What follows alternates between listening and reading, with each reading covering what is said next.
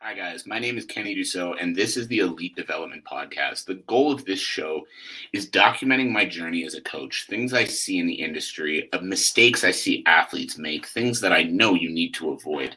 So basically, my goal is to help athletes avoid the difficult pitfalls of the world of elite performance sport and to help them reach their true potential.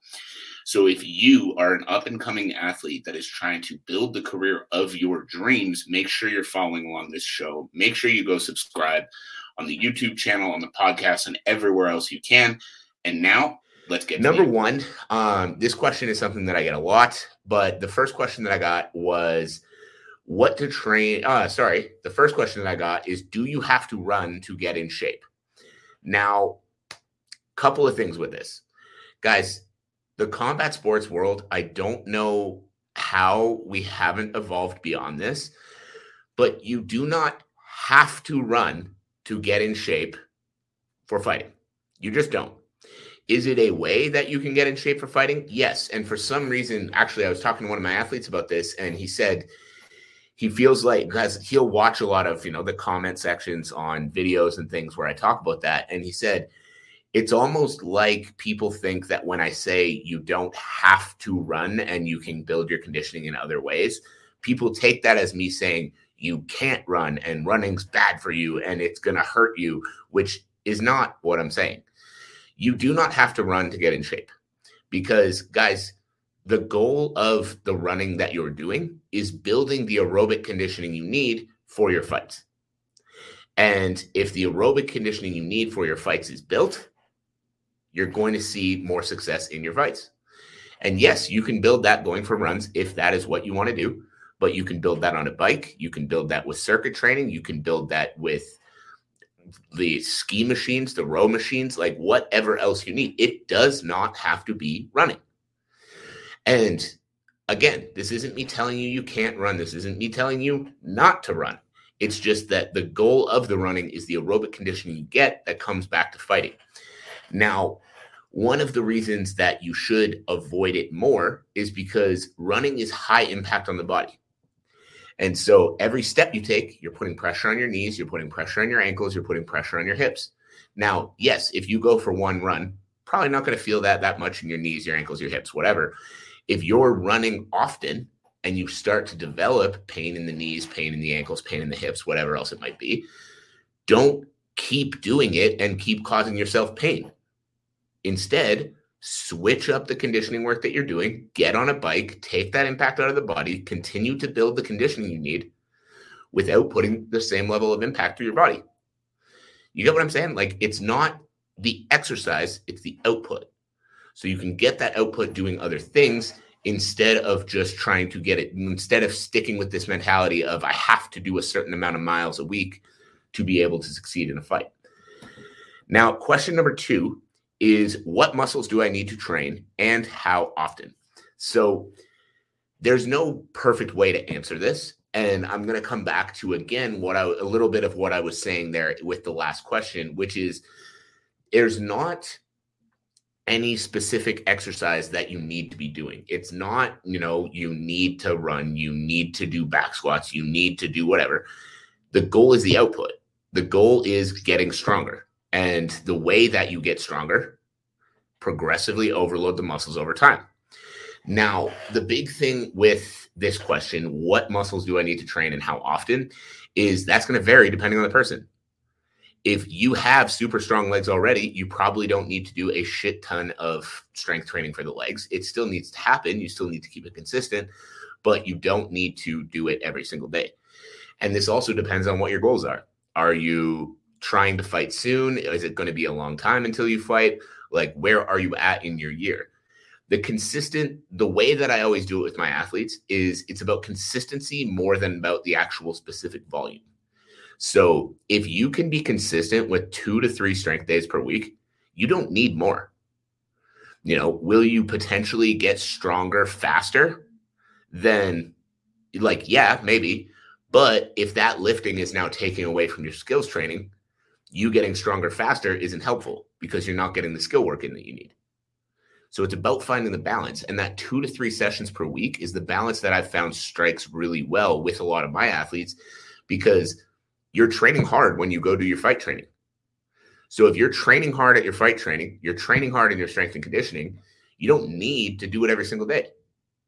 And that two to three days a week balance of full body sessions. So two to three exercises for the lower body, two to three exercises for the upper body, with depending on the point of the season, some plyometrics, some sprint work, and stuff like that in there is going to make good progress in the strength training, but not be so much that you're going to take away from the skill work and you're going to be able to find the right mix of both.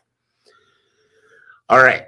Uh, number three is a question that I saw actually get dropped again in the uh, in the chat here. So, if I run two miles at the highest pace I can, and then take a five to ten minute break, and then do the 12 second on 48 second rest sprints that I've posted on my page before, does that do any good for the anaerobic system, or should I wait longer?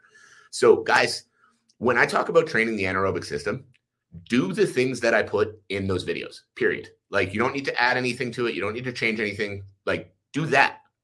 Because if you run two miles at the highest pace you can and then take a break and then do that sprint session, like, is it going to help? Sure. But after doing that two miles at the highest pace you can, you're going to take away a lot of that energy. And if you take away a lot of that energy, you're not going to get as much from that anaerobic session.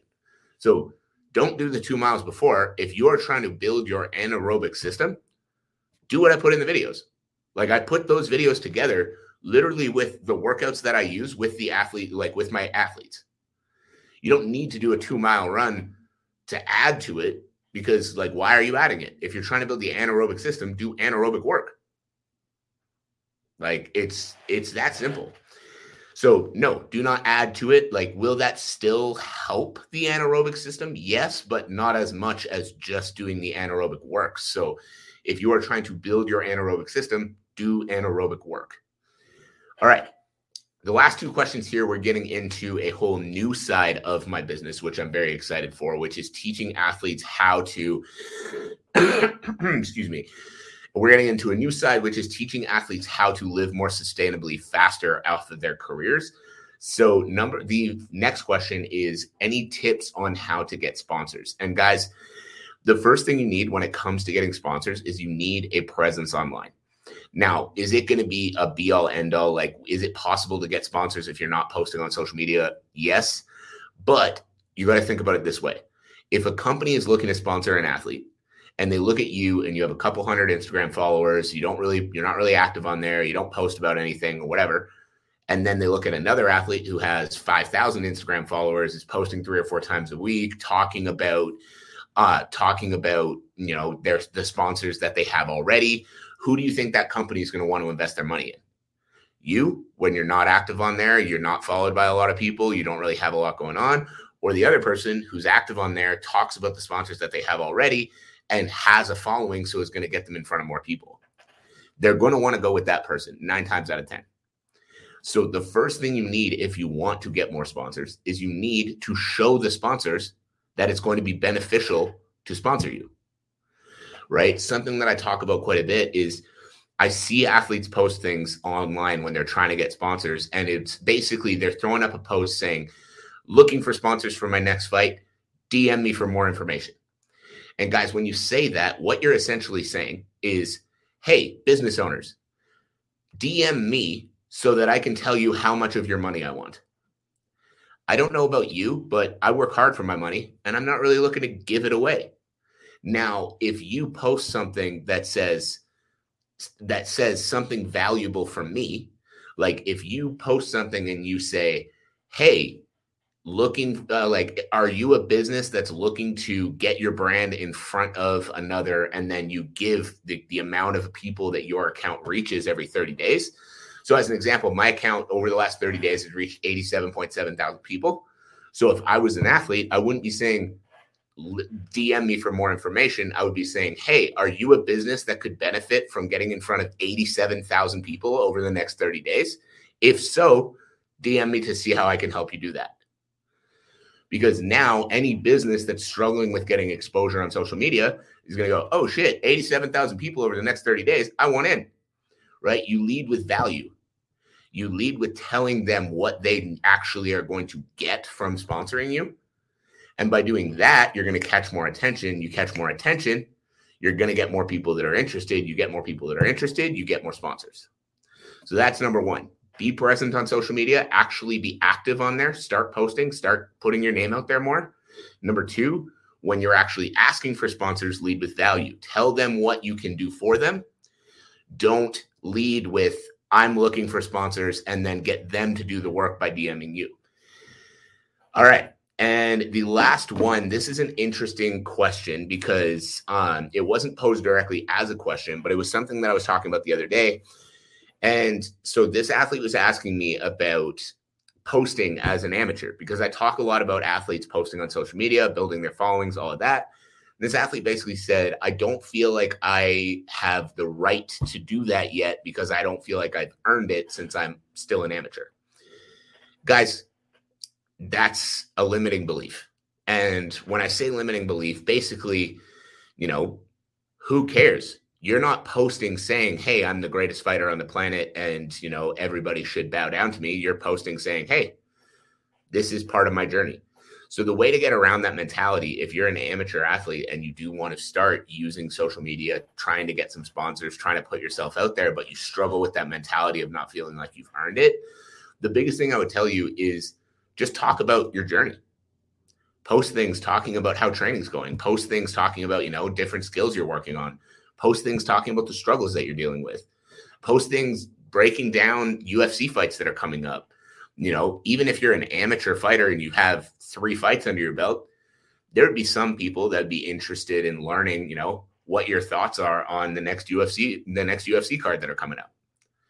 Right? So it's like when you're trying to build that presence don't just think well, I haven't earned it yet. Like, just talk about you, be yourself.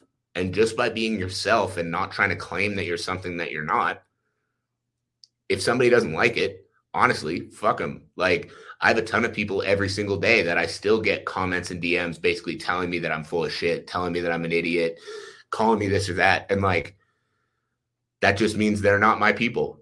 But also, for every one of those DMs or one of those comments that I get, I get five or 10 more complimenting what I'm doing, talking about how great it is, talking about the success that I've helped them see. Right. So it's like when you start being active on platforms like this, like, yeah, you're going to have people hate on you for it. You're going to have people talk shit. But if they're spending their time focusing on you and you're spending your time focusing on you, who do you think's going to win? Right? I'm going to let that one sink in. I'm going to say it one more time. If they spend their time focusing on you and you spend your time focusing on you, who do you think is going to win? You. All right. So basically, stop paying attention to them. Do you focus on you and focus on creating your focus on creating yourself. Your it's your life, right? They don't need to get it. They don't need to like it. You need to focus on you. All right, guys, those are the questions that we had, but I'm going to scroll through and I'm going to answer a few more from the comments on Instagram as well. Uh, all right. How many strength days a week shall we have? I answered that one already. So we are going to scroll down. see a couple of my athletes tuning in. Appreciate you guys. Um, okay, a couple more questions. How to get rid of knee and ankle pain? I ran six miles for three days straight and I'm really having pain. Stop running six miles three days in a row. So, based off of the stuff that I've talked about in this podcast already, if you are running all the time and you are getting pain in your knees and ankles, stop running. Like, you do not need it to get in shape for fighting. Do the cardio that you're doing on a bike. And also, guys, the other part of that too is you don't need to do cardio sessions every fucking day. You're already doing your fight training. You're doing MMA work or boxing or whatever it is you're specifically doing. GH underscore two fly so stop doing cardio every single day. Stop running every single day because what's happening that knee and ankle pain that you're developing is repeated like repeated impact on your body. And because you're giving this repeated impact on your body and those tissues are starting to do da- like you're starting to do damage to those tissues but instead of resting you're running six miles again. Because in your head you're thinking the more i run the better my conditioning is going to be but you can have the greatest conditioning in the world. If your knees and ankles are all locked up and in pain, you're not going to fight well anyway. Right. So get off the fucking road, let your body rest, and then get back on a bike instead, where you're not going to put the same impact to your body and do your cardio there. I hope that helps. Um. All right. Uh, where should I start MMA, boxing, or jujitsu? Honestly, you're going to need both. I, I'm not a skills coach, so I'm not going to give like very deep advice on this. But whenever I hear questions like this, guys, you don't want to leave a hole in your game, right? Like people always like I hear a lot of people say like wrestling is the best base because they look at like a guy like Khabib that you know he was able to just dominate everyone with his wrestling, but then you look at a guy like Israel Adesanya who had like he won how many fights in a row? He was like 20 and 0 at one point, longtime reigning middleweight champion. His background was kickboxing and he was one of the most dominant fighters in the world. Right? So it's like a guy like that. So it's like you're gonna if you are going to become a dominant athlete, it's not going to be because you're a wrestler or because you're a striker. It's going to be because of you. So boxing or jiu-jitsu personally i wouldn't say one or the other is like the place to start do both like start doing some classes start learning start developing and let yourself find your style over time all right gonna keep scrolling down heavyweight what are your thoughts on heavyweight bag training um i don't like are you like, are you talking about heavy bag training? If that is what you're talking about, I'll answer that. Um, I think it's useful, but I think a lot of people don't use it correctly. What I see a lot of athletes do, or what I hear a lot of athletes do when it comes to hitting the bag, is they just say, they're like, at the end of every session I do, I hit the bag for 30 minutes or hit the bag for an hour. And more volume put in does not create a better result. It's not necessarily going to hurt, but instead, what you should do when it comes to this type of training is put intention behind the work you're doing. If athlete A is hitting the bag for an hour after every practice that they do, but they don't have a plan for that time that they're hitting a bag, and athlete B is doing it for 30 minutes, but they have a specific plan of I'm working on these three combinations, or I'm working on my jab, or I'm working on, you know, like a specific thing that they're working on during that 30 minutes even though they're doing half the time, they are going to get way better results way faster. And I would put my money on athlete B beating athlete A just based off of that training alone. You get what I'm saying? Less time with a more concentrated effort is going to be better than more time just focused on working hard. Uh, where am I based out of? I live in Calgary, Alberta, uh, but I was born in Ottawa, Ontario. Uh, and I mean, like people are talking about people are talking about superior grappler decides whether the fight stays on the ground or standing up. And don't get me wrong, like I understand there are arguments behind it, but at the same time, if the superior striker can develop the takedown defense to stop the superior grappler, like there's there's all these areas. All my point is is if you're newer to the sport, if you are if you haven't started training yet, you just need to start training and then develop the base in everything, and then you can find your style. You know what I mean? I understand there's arguments to it. I'm not going to try to tell anybody that their thoughts on it are wrong. But in my view, if you haven't started training yet, you just got to like you got to get into it. You got to start working. You got to start moving. You like so many people spend so much of their time focused on I need to do it perfect that they just delay actually taking any action. But my other piece of advice on that would be make sure you're surrounding yourself with the right people. Because if you're not surrounding yourself with the right people, it doesn't matter if you start with wrestling or boxing. You need the right team around you to teach you the right things and push you in the right direction. Uh, and I mean, yeah, scariest thing is being a wrestler with no stand up, fighting a striker with good takedown defense. I can imagine that too, right? There's like, there's arguments that can go either way with that. Uh, let's see. We've got time for one more well, we got time for one more question. How do we know when to start with two or three workouts a day? So, guys, this is an interesting one too, because I'm not going to sit here and hate on people who do two a days or three a days or anything like that. But I'm going to talk to you. Um, what I'm going to say to you on this one, how do you know when to start with two or three workouts a day? Is again, it's about intention. If you do three workouts a day and you don't have proper plans for those workouts, they're not going to be as useful as somebody else doing one workout a day that has a very concentrated plan for what they're trying to achieve in that workout. Right. And I have nothing against doing multiple training sessions in a day. But the other side of that is if in your head you're like, I need to train three times a day because I'm going to be, you know, the hardest worker and I'm going to rise to the top and all of this, then if you're not recovering well, you can do three workouts a day for your whole training camp. But if you're not recovering well and then your body hurts, you're worn out, you're burnt out, you're still not going to fight well. So it's not, I'm never going to tell someone not to train more than once in a day, but I'm also never going to tell someone that they need to train more than once in a day because the goal of training is to succeed in the fight. So I'm not like, there is no time for me to say, okay, you need three sessions a day. You never need three sessions a day.